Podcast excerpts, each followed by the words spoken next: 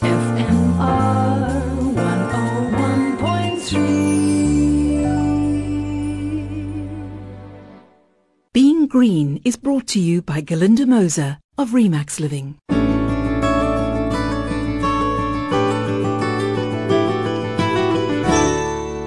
Hello and welcome. I'm Glynis Crook.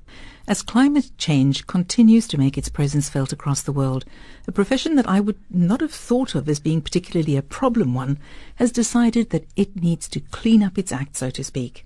Launched in the United States, the Clean Creatives campaign is asking individual creatives, but also agencies and PR firms to refuse future work with the fossil fuel industry.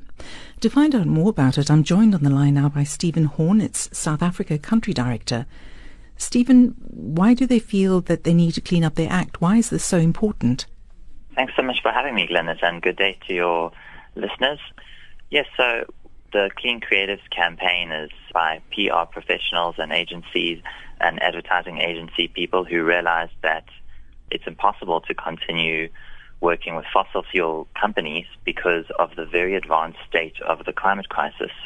As we've seen in, in Durban this year, there has been terrible flooding, and the science is getting increasingly clear that these uh, extreme weather events are linked to rising greenhouse gases and global warming. So essentially, the ask that we have as clean creatives is to ask the PR and advertising industry to cut ties with the fossil fuel companies, um, to ditch those accounts or decline at the very least future contracts and not renew the existing contracts with those clients because a lot of the, the work they do downplays the terrible effects of the climate crisis um, or helps make it appear neutral or positive um, in, in when fact, actually it's, it's not. Stephen, you mentioned this when we spoke. You said that the Intergovernmental Panel on Climate Change actually refers in its recent document to the vital role that advertisers play in creating positive change for the planet. It said that the scientists believe that advertising and media strategies for the fossil fuel industry can actually sow doubt in the minds of people about climate change. Do you have a local kind of example of this sort of campaign? So it's quite insidious, and in, as you say, the UN has pointed it out, and, and the world's climate scientists are starting to increasingly realize that their alarmed warnings that politicians aren't taking action on this are, um, you know, uh, are, well, they're being ignored essentially, uh, and so that's leading to increasing desperation. And the scientists who understand the stakes are gluing themselves to banks in the UK that are funding fossil fuels, and there's there's increasing activism going on around this. And the UN Secretary General has said it's moral and economic madness for the fossil fuel industry to continue investing in coal, oil, and gas. They need to be urgently down downscaling their their actions in this space and just basically investing purely in renewable energy, given the the stakes. But locally, uh, that's not happening. Our local companies are not in line with the uh, Paris Agreement and the need to decarbonize rapidly enough to meet our climate commitments. Um, and, and companies like uh, Total, for instance, we've seen examples of greenwashing where they've, um, for example, I saw a tweet where they, they've done a partnership with the uh, South African National Parks.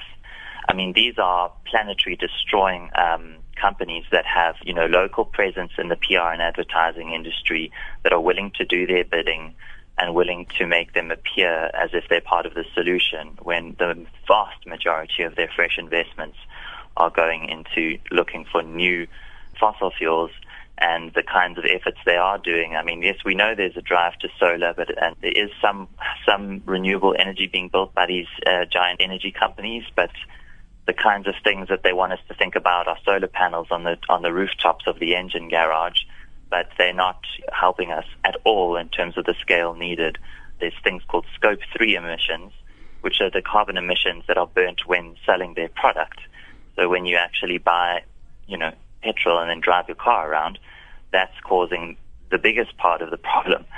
And so mm. ultimately, the only thing that is going to work is an immediate and very rapid shift of the, the business model.